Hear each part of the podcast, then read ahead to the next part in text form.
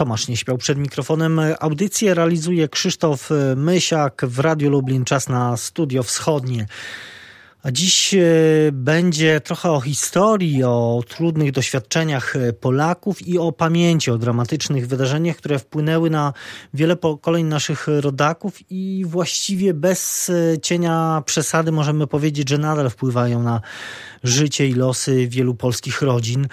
Mm, zsyłki i deportacje w głąb Rosji Związku Radzieckiego to, to wciąż bolesny rozdział naszej historii y, o którym chciałbym porozmawiać z profesorem Wojciechem Śleszyńskim, dyrektorem Muzeum Pamięci Sybiru w Białymstoku. Dzień dobry. Dzień dobry. No właśnie, panie profesorze, Muzeum Pamięci Sybiru. E, zacznę od tego, że mm, w gruncie rzeczy nowa e, placówka e, powstała w 1 stycznia 2017 roku. Ale pierwsze moje pytanie chciałbym skierować o, o, o jej powstania i właściwie o ten czas. Dlaczego tak długo trzeba było czekać, by takie muzeum mogło powstać? No, myślę, że to jest oczywiście e, szersza odpowiedź, dlaczego dopiero w tym okresie, w ostatnich latach powstają e, muzea, ale z drugiej strony trzeba też się pochwalić, że jesteśmy w tej chwili wyjątkowym miejscem na mapie Europy. Tak naprawdę badacze z Europy przyjeżdżają do nas patrzeć na nasz fenomen powstawania e, muzeum. Faktem jest, że powiedzmy w Polsce my startujemy stosunkowo niskiego pułapu, czyli przeliczenia liczby muzeów na e, mieszkańca. W tej chwili tworzymy nowe muzea. Oczywiście, jaki jest też plus? Te muzea, które powstają, szczególnie te duże, one są już nowoczesne, one są robione, szyte na miarę naszych czasów. To też robi wrażenie. To Ale to też jest ogromne wyzwanie dla każdej nowej placówki, która powstaje, no żeby sprostać tym oczekiwaniom, temu ogromnemu yy, oczekiwaniu społecznemu. Jest oczywiście kilka e, kwestii. Jest oczywiście kwestia oczekiwania społecznego. Myślę, że o tym sobie porozmawiamy, ale trzeba pamiętać, e, to jest olbrzymie przedsięwzięcie logistyczne. E, to jest tak, że te nowoczesne muzea, a mówimy o muzeach narracyjnych, to nie jest tylko budynek, to nie jest tylko oświetlenie. Tu e, jest e, i e, relacja, i dźwięk, i elementy scenograficzne, tak jak w teatrze. No, jesteśmy dzisiaj, mam przyjemność gościć u Państwa w Radiu Lublin, ale mamy specjalistę z Radia Białystok, który u nas służy pomocą, jeśli chodzi o ustawianie dźwięku, natężenia tego dźwięku, jak ten dźwięk powinien być dobrany tak naprawdę w momencie, kiedy się wchodzi do tych nowoczesnych muzeów, a takim muzeum właśnie jest Muzeum Pamięci Sybiru, widz zostaje odcięty. On przenosi się w ten zupełnie inny y, czas. Chodzi o to, żeby y, możliwie na, oddziaływać na wszystkie zmysły. Chodzi o to, żeby y, y, każdy element oddziaływał na nasze emocje? Dokładnie, to jest tak, że oczywiście ja nie mogę zdradzać wszystkich tajemnic, bo zapraszam Państwa bardzo serdecznie. 17 września 2021 roku mamy oficjalne e, otwarcie muzeum, ale my dbamy o to, żeby tak naprawdę i wzrok, e, i słuch, i dotyk, ale też wrażenie odczuwania. W momencie, kiedy będziemy przechodzili do symbolicznej Syberii, to będzie pierwsze piętro, tam chcemy klimatyzację ustawić, no zdradzam takie tajniki, półtora stopnia, dwa stopnie niżej niż na dole. Półtora stopnia już wystarczy, żebyśmy poczuli y, chłód. I to chodzi o to, żeby, żeby nie wyziębić, ale żeby y, poczuć chłód. Staramy się też odgrywać takimi elementami jak posadzka. W różnych miejscach ta posadzka jest inna, czyli krótko mówiąc, jeżeli opowiadamy o dwudziestoleciu międzywojennym, a opowiadamy także o ziemiach kresowych, II Rzeczpospolitej, bo to jest, narracja, to jest muzeum narracyjne i tą naszą narrację zaczynamy od budowy niepodległej w 1918, w 1919 e, roku. E, w momencie, kiedy wchodzimy na rynek, to jest rynek jednego z miast kresowych. Myśmy zrobili to na przykładzie Białegostoku, ale to jest symboliczne miasto kresowe. Pod e, butami mamy autentyczny bruk. Autentyczny bruk Mm, który został położony, nie żadna imitacja. Tych miejsc jest więcej. Jeżeli będziemy wchodzili do jednej z niż odsłuchań, tu oczywiście musiałbym opowiedzieć, jak to muzeum wygląda, ale nasze muzeum będzie jedyne w Polsce, proszę mi wierzyć, jeśli chodzi o skalę wykorzystywania relacji.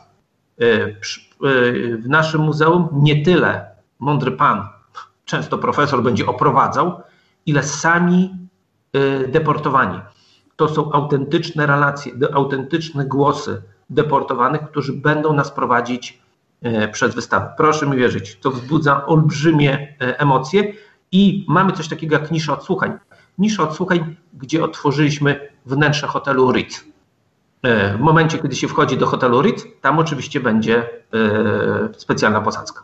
E, brzmi to oczywiście niezwykle interesująco, ale wspomniał Pan właśnie o tym miasteczku kresowym, czy, czy mieście kresowym na przykładzie Białegostoku, ale Białystok nie jest tutaj przypadkowym miejscem, zarówno rozumiem jako to, to miejsce tej narracji, jak i, jak i siedzibę muzeum. No to jest to miasto, które w sposób absolutnie straszliwy ucierpiało e, w czasie okupacji sowieckiej e, i, i te zsyłki na Syberię czy, czy nawet czy do Kazachstanu mm, to są, y, to, to jest to wydarzenie, czy jedno z tych wydarzeń, które mm, no, zdziesiątkowało e, to miasto. Wybór y, zdaje się, no, nie, nie mógł być inny, można powiedzieć. Oczywiście można było to muzeum zbudować w Warszawie, kolejne muzeum w Warszawie czy w Krakowie. Natomiast jedynym autentycznym miejscem o takiej skali, w tej chwili w granicach państwa polskiego, które ucierpiało w wyniku deportacji, zwłaszcza lat 40-41, mamy cztery wielkie deportacje w tym okresie, to jest Białystok. Mm, to jest tak, że mm, mówimy, patrzymy na Białystok, patrzymy na Lublin, mówimy miasta kresowe. Odwołam się do Białegostoku, oczywiście dwudziestolecie międzywojennym. No nikt o Białymstoku nie mówił jako miasto kresowe, raczej ono leżało w centralnej Polsce. Dzisiaj siłą rzeczy ono jest na wschodzie no i w naturalny sposób y, powinno pielęgnować pamięć o dawnych ziemiach wschodnich.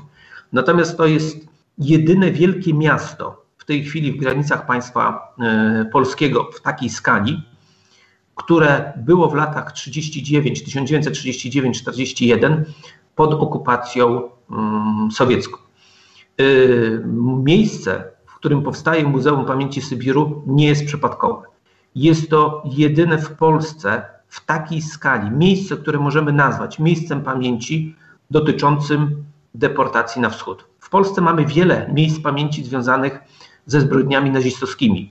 To są oczywiście obozy, e, zagłady, to są miejsca e, rozstrzeliwań i tak dalej, i tak więzienia. Natomiast jeśli chodzi o okupację sowiecką, to siłą rzeczy te duże miasta pozostałe, z których były deportacje poza granicami naszego e, kraju na wschodzie, albo te miejsca pamięci są po prostu na Syberii. Natomiast Białystok jest w tej chwili, śmiem twierdzić, jedynym miejscem w takiej skali, bo oczywiście mamy Augustów, mamy też inne miejscowości mniejsze, z których deportowano osoby, ale węzeł komunikacyjny w Białymstoku, dokładnie w tym miejscu, w którym powstaje Muzeum Pamięci Sybiru, jest bez wątpienia najważniejszym miejscem w skali obecnego państwa polskiego, z którego były odsyłane pociągi. To jest tak, że nasze muzeum e, jest przylega do tego miejsca, z którego odchodziły transporty. E, w Białymstoku mamy dworzec główny, prawdopodobnie część z Państwa była w Białymstoku, przyjeżdżała pociągiem, mamy piękny jeszcze z czasów carskich dworzec główny, ale z dworca głównego nigdy nie odchodziły transporty. One odchodziły gdzieś z podbocznych torów. I właśnie tutaj mamy dworzec przed wojną Poleski, dzisiaj towarowy, z którego były deportowane osoby na wschód. I przy tym dworcu, od dworca była platforma towarowa, bo nawet nie z samego dworca deportowano te osoby, a tak naprawdę z platformy y, towarowej.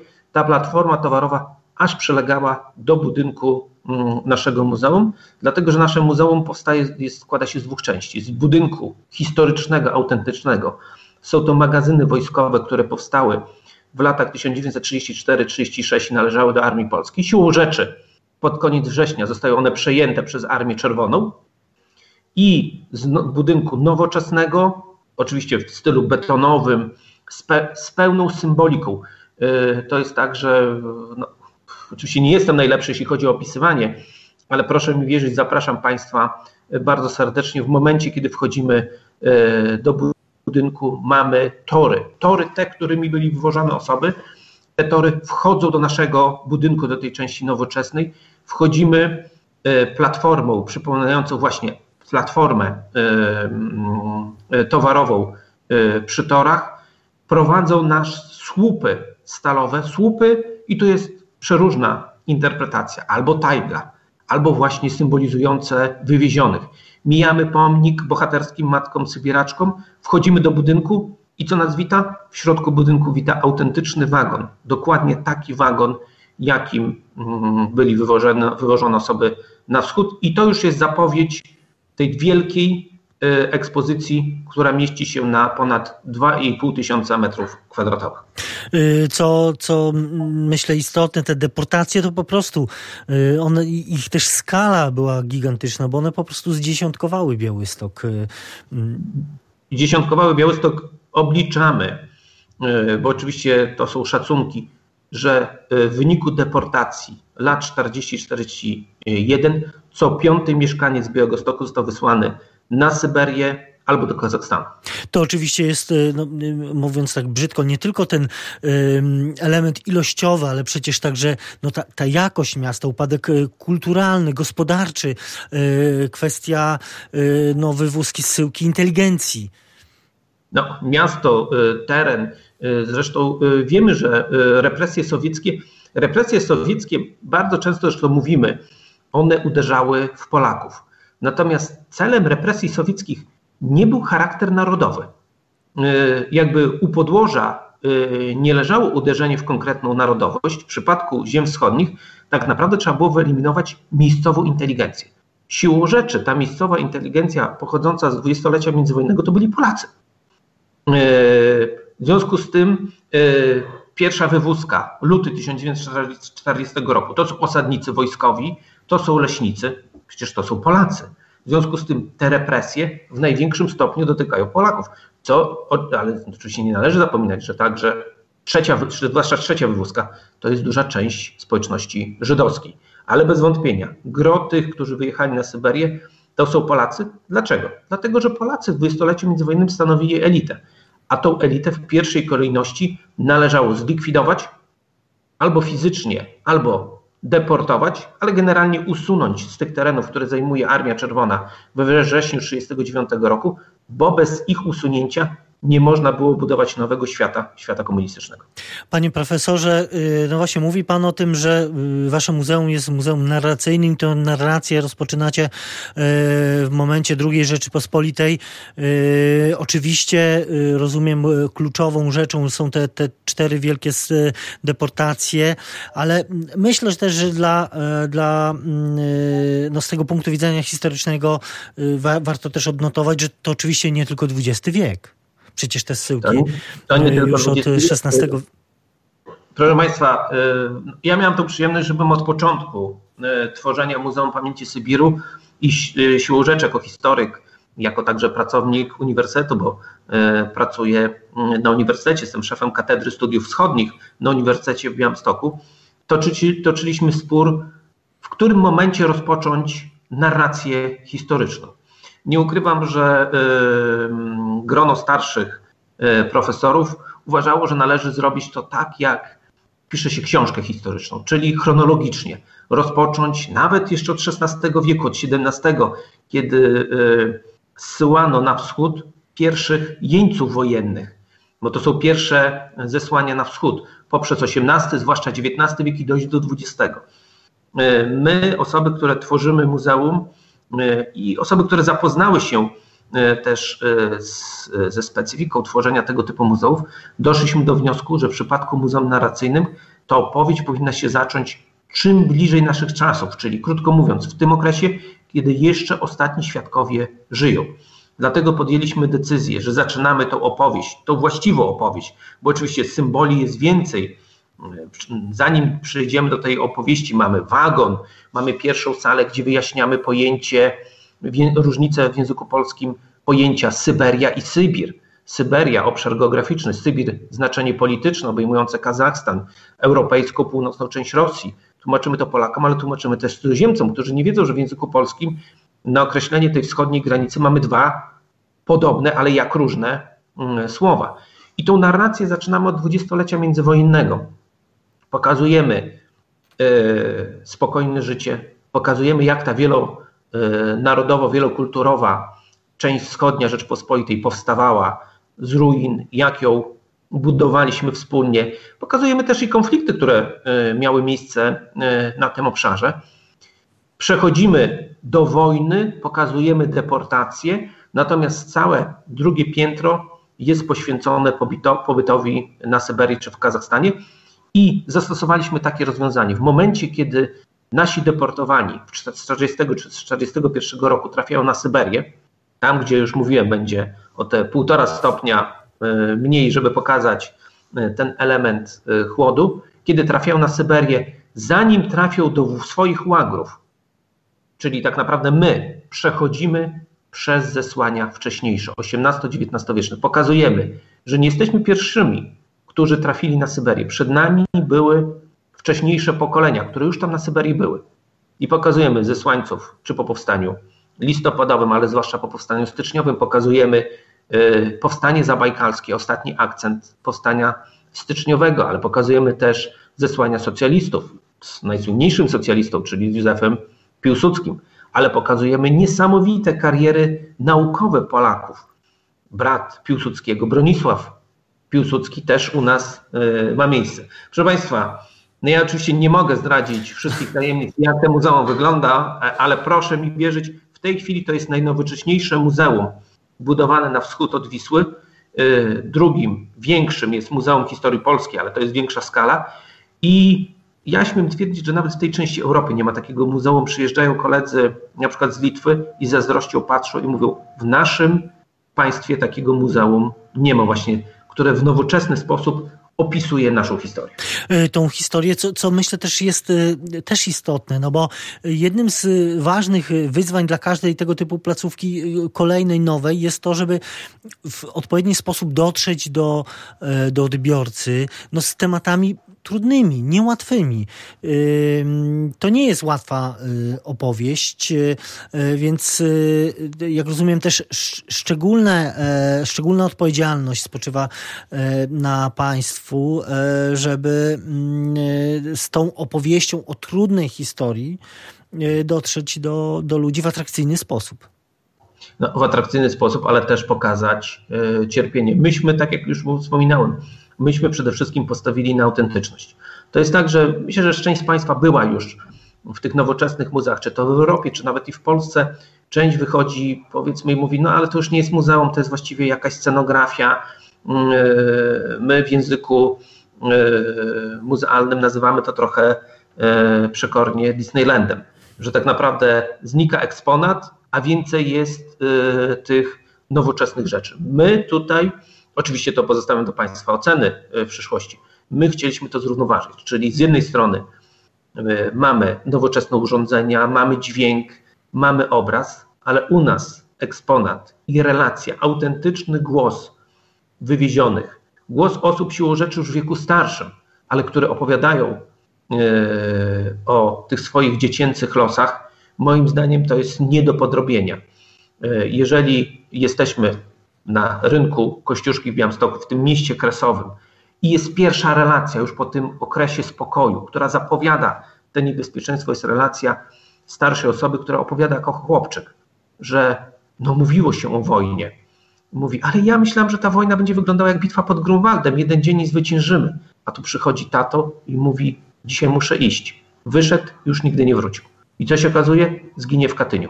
I to są, to są autentyczny głos tego chłopczyka, dzisiaj już bardzo wiekowego mężczyzny, ale który wspomina tamten czas. Tego się nie da podrobić.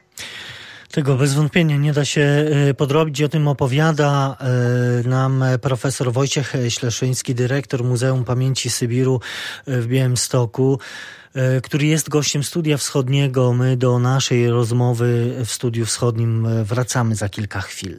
W studiu wschodnim e, wracamy do rozmowy z dyrektorem Muzeum Pamięci Sybiru w Białymstoku, e, panem profesorem Wojciechem Śleszyńskim.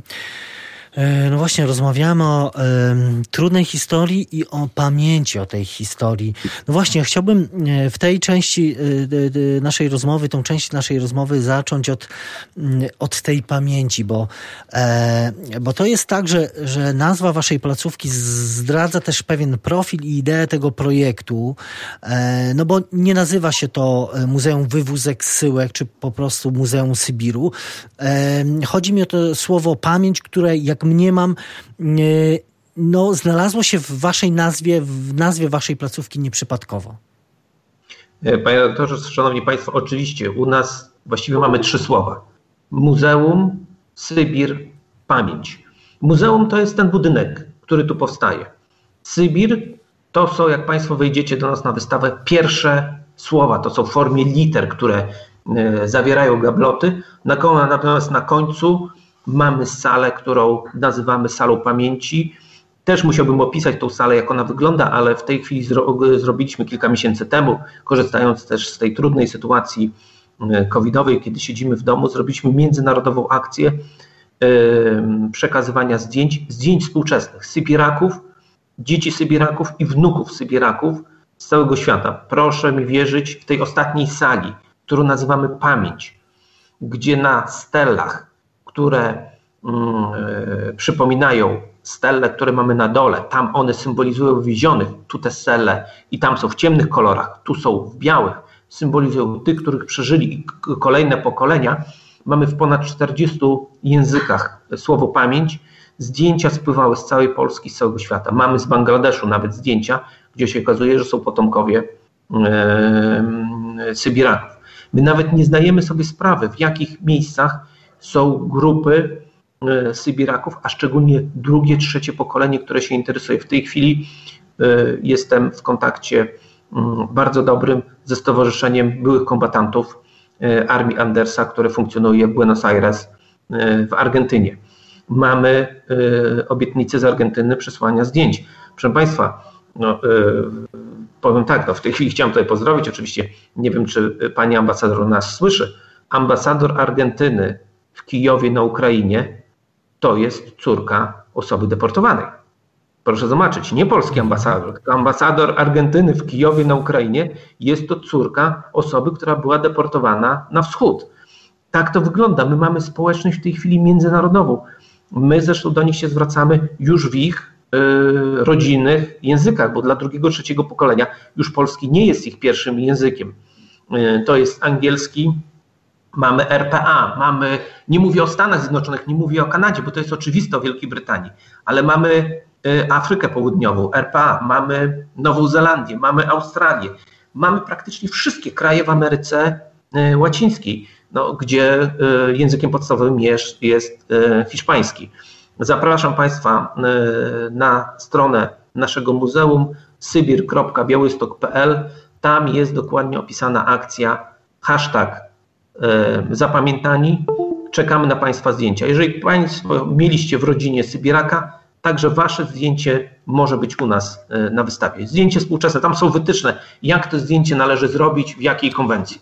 E, do tego oczywiście e, zachęcamy, żeby skorzystać z tej możliwości i sięgnięcia do tych informacji na stronie internetowej.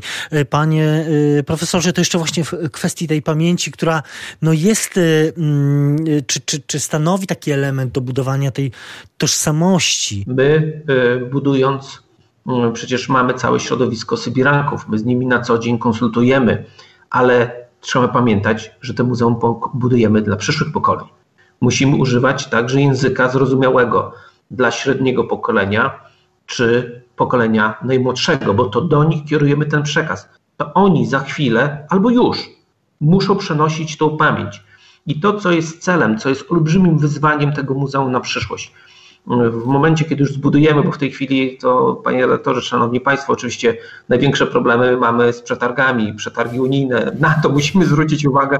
Proszę mi wierzyć, ja jako profesor mm, e, chciałbym zająć się już tymi rzeczami mm, historycznymi, ale muszę pilnować przetargów, bo bez dopilnowania tych przetargów po prostu nie będzie tego budynku.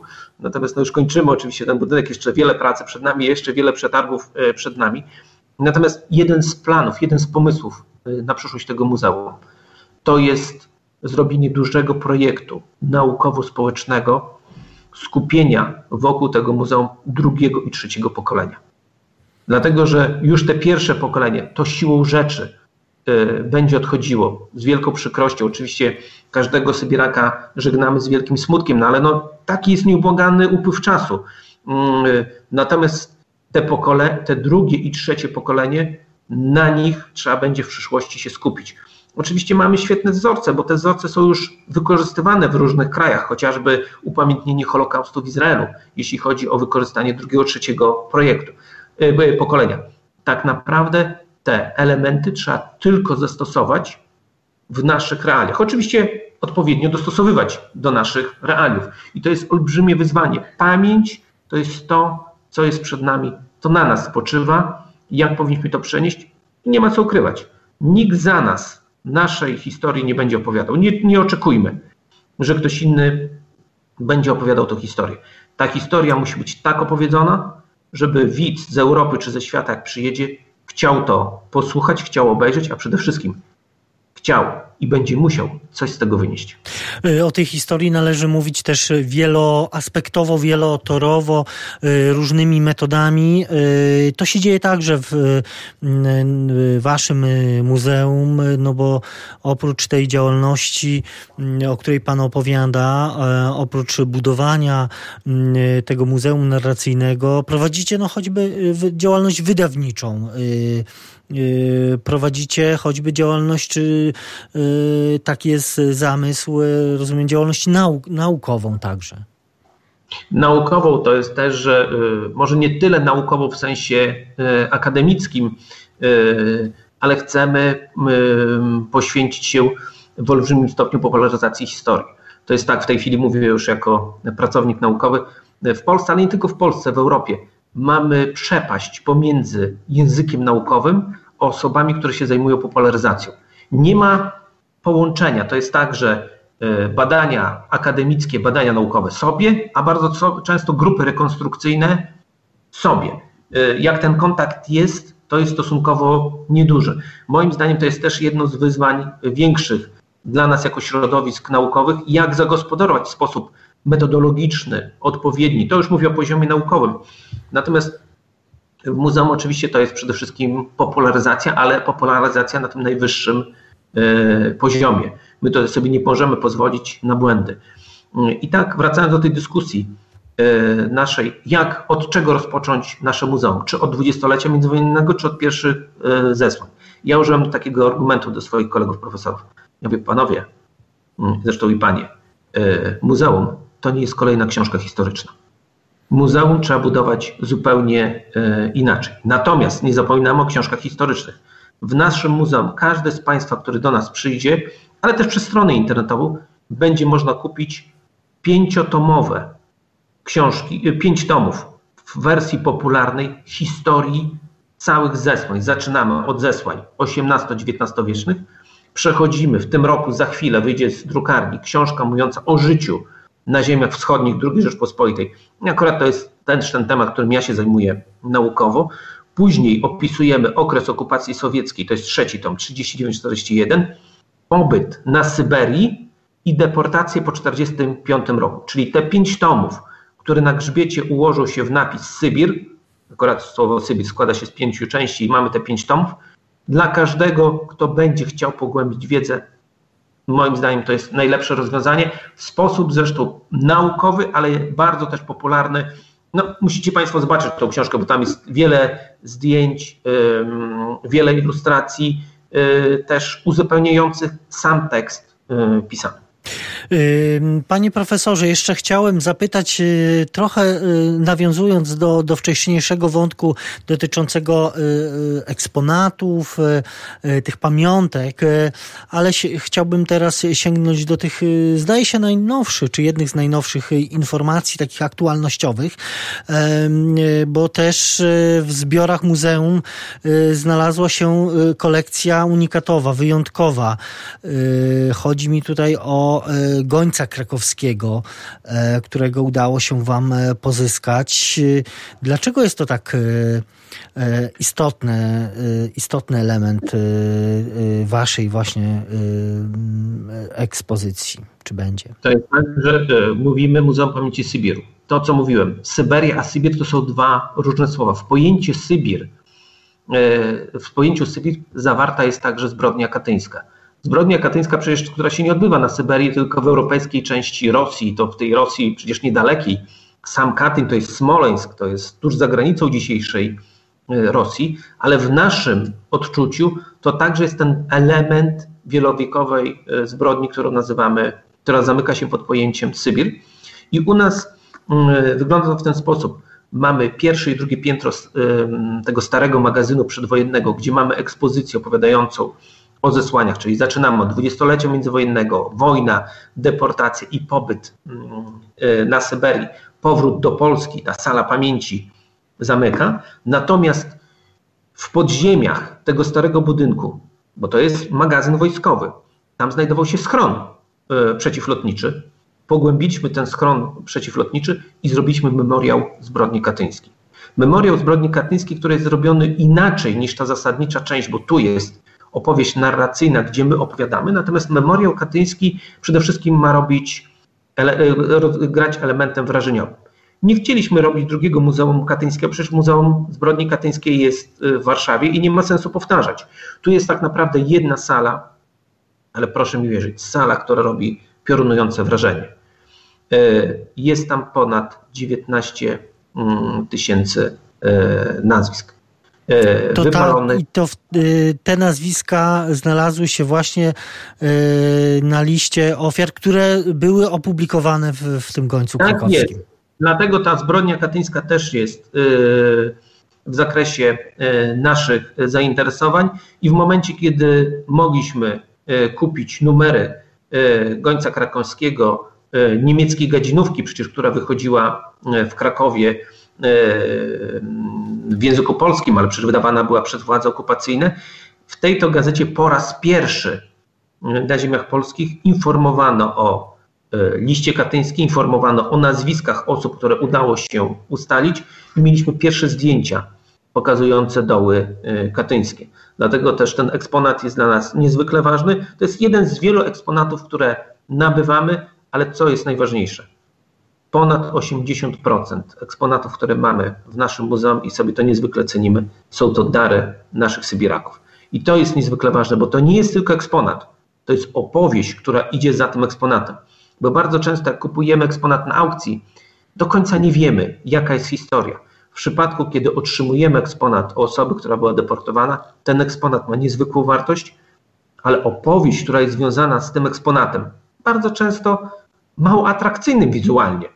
No bo rozumiemy, e, zwykły garnek obity, no raczej nie jest atrakcyjny, ale opowieść, która idzie za tym garkiem, kiedy nie było co do tego garnka włożyć, a mimo wszystko utrzymywano ten garnek, pilnowano mm, e, na Syberii, e, ta opowieść jest niezwykle ważna. Także gro naszych eksponatów to są eksponaty przekazane nam przez Sybiraków, za co serdecznie dziękujemy. Na dniach odebraliśmy w tej chwili najnowocześniejszą e, pracownię konserwacji w tej części e, Polski. Najnowocześniejszą, bo oczywiście najnowsza, bo odebraliśmy, ale postęp, jeśli chodzi o tą dziedzinę, jest też tak szybki, że to, co było robione 5 lat temu czy 10, no siłą rzeczy zaczyna się szybko starzyć. I tu mamy u nas pracownię suchą i pracownię mokrą. Generalnie pracujemy e, z papierem. Także tutaj też proszę pamiętać, bardzo często Państwo te dokumenty, które trzymacie w domu z okresu II wojny światowej, one były e, produkowane na bardzo słabej jakości papierze, papierze zakwaszonym. On za chwilę zacznie nam się rozsypywać. On musi być poddany konserwacji. No bo wiadomo, no, tak, takie były warunki wtedy. Y, panie profesorze, to jeszcze o jedną rzecz chciałbym zapytać, trochę nawiązując do naszych lokalnych lubelskich akcentów. Y, mamy w, w Lublinie mm, utworzone już i powstające Muzeum Ziem Wschodnich dawnej Rzeczpospolitej. Czy no właśnie, no bo w jakimś elemencie historia pewnie tych placówek będzie się zazębiać i czy to jest tak, że bo na pewno też śledzi pan te, te doniesienia dotyczące powstawania tej, tej lubelskiej placówki. Czy czy traktujecie w jakiś sposób to muzeum nasze lubelskie, tak zwane Muzeum Kresów, jako konkurencję? No, panie doktorze, oczywiście nie e, traktujemy, będziemy współpracowali, tylko że proszę Państwa, przed Państwem jest kilka lat ciężkiej, wytężonej pracy. Myśmy powstali w 17 roku, za rok mamy się otworzyć i proszę mi wierzyć, jest to chyba najszybciej budujące się muzeum tego typu w Polsce. Szybciej powstało tylko Muzeum E, powstania warszawskiego, ale to były trochę inne zasady. Jeszcze nie było przetargów, tego systemu przetargów, który po prostu zwalnia e, w tej chwili procedurę powstawania. Wiemy, że tam oczywiście też było i przyzwolenie polityczne e, prezydenta miasta, bo to trzeba było na rocznicę otworzyć. Zresztą to muzeum zostało otwarte, później jeszcze zostało, było uzupełniane, ale to były trochę inne warunki. Natomiast te cztery lata, które my mamy za sobą, proszę mi wierzyć, to jest tempo błyskawiczne na budowanie muzeum. E, to jest tak, że my się czasami za głowę bierzemy, w jakim tempie pracujemy. Także przed państwem. No właśnie, jaką, jaką radę by pan profesor dał twórcom Muzeum Ziem Wschodnich Dawnej Rzeczypospolitej w Lublinie, która no, wiemy od, od niedawna jest częścią Muzeum Narodowego w Lublinie, no ale no właśnie jakie, jakie rady płyną z Białegostoku? Nie poddawania się przed państwem, wiele wyzwań. Wy zresztą macie trudniejszą sytuację, bo ja miałem e, budynek, samą bryłę, znaczy same założenie wpisane, e, jeśli chodzi o listę konserwatora. Państwo macie budynek cały wpisany. To dodatkowo zwolni pracę. W momencie, kiedy my zaczęliśmy pracować z tym magazynem, okazało się, że dwie trzecie dachu starego magazynu to jest żurzel. Po prostu w dwudziestoleciu międzywojennym nie było takiego betonu, jak mamy dzisiaj, mm, albo próbowano zaoszczędzić i trzeba było zerwać dach. Y, decyzję podjęliśmy w ciągu kilku dni, że zrywamy dwie trzecie dachu, y, lejemy nowe. W przypadku w momencie, kiedy był to budynek y, na liście konserwatora zabytków, tak szybko by to nie poszło. A wiadomo, to jest inwestycja. Przychodzi zima tak jak teraz, Dobrze, mamy taką zimę, jak mamy, że inwestycje można prowadzić, ale jakby był duży mróz.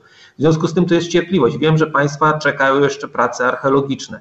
No niestety to mm, zwolni tempo, natomiast to cały zespół musi w tej chwili pracować e, nad e, ideą ekspozycji. To jest generalnie muzeum, które opowiada o wszystkich ziemiach wschodnich. My siłą rzeczy zajmujemy się tylko końcówką XIX wieku i dwudziestoleciem międzywojennym, bo to z tych obszarów wywożone osoby Y, deportowane na wschód. Powiem tak, no, no my oczywiście nie boimy się konkurencji i myślę, że przed nami tak naprawdę Państwo będziecie do nas przyjeżdżali i patrzyli na nasze ewentualne błędy i mam nadzieję, że chociaż my na razie jeszcze tych błędów nie widzimy, ale, ale myślę, że mimo wszystko przy takiej inwestycji one muszą być będziecie się też na tych naszych rozwiązaniach uczyli. To są tak naprawdę dwa w tej chwili największe muzea nasze, które już powstaje i państwa, które też powstaje, ale dopiero ma powstać, są dwa najnowocześniejsze muzea na ścianie wschodniej. Wszystkie inne, które mamy, około chyba pięciu takich muzeów nowoczesnych, narracyjnych, to jest na zachód od Wisły. Także myślę, że to te dwa muzea tu klamrą powinny spinać ziemię wschodnią. E, to myślę, że ważne stwierdzenie, e, które padło z Pana ust. I Panie Profesorze, w takim razie na koniec jeszcze czego Wam życzyć, no bo tak jak Pan powiedział, do 17 września e, przyszłego roku, rozumiem, wielkie otwarcie Muzeum Pamięci Sybiru te ostatnie miesiące to pewnie też będą miesiące ogromnej, wytężonej pracy. Dla Panie redaktorze, Szanowni Państwo, ja myślę, że nam ale przede wszystkim naszym drogim Sybierakom, e, do których zawsze przy każdej mm, sposobności apelujemy. Proszę Państwa, wiem, że ciężko, ale proszę, zostańcie w domu. To jest ten moment, kiedy trzeba zostać w domu, e, przeczekać. To jest tak. Naszym Sybierakom i nam wszystkim w tej chwili, w tych okolicznościach należy życzyć tylko i wyłącznie zdrowia. Proszę Państwa, spotkajmy się wszyscy wspólnie u nas w Białymstoku 17 września 21 roku na ulicy Węglowej 1, dokładnie w tym miejscu, w którym odchodziły transporty w roku 40-41, a dzisiaj mamy Muzeum Pamięci Sybiru. I mówił to profesor Wojciech Śleszyński, dyrektor Muzeum Pamięci Sybiru w Białymstoku, który był gościem Studia Wschodniego. Panie profesorze, bardzo dziękuję za rozmowę. Dziękuję bardzo. I to wszystko w naszym programie na dzisiaj. Za uwagę dziękuję Tomasz Nieśpiał i Krzysztof Mysiak. Studio Wschodnie wraca na antenę Radia Lublin za tydzień. Do usłyszenia w następną niedzielę po godzinie 14.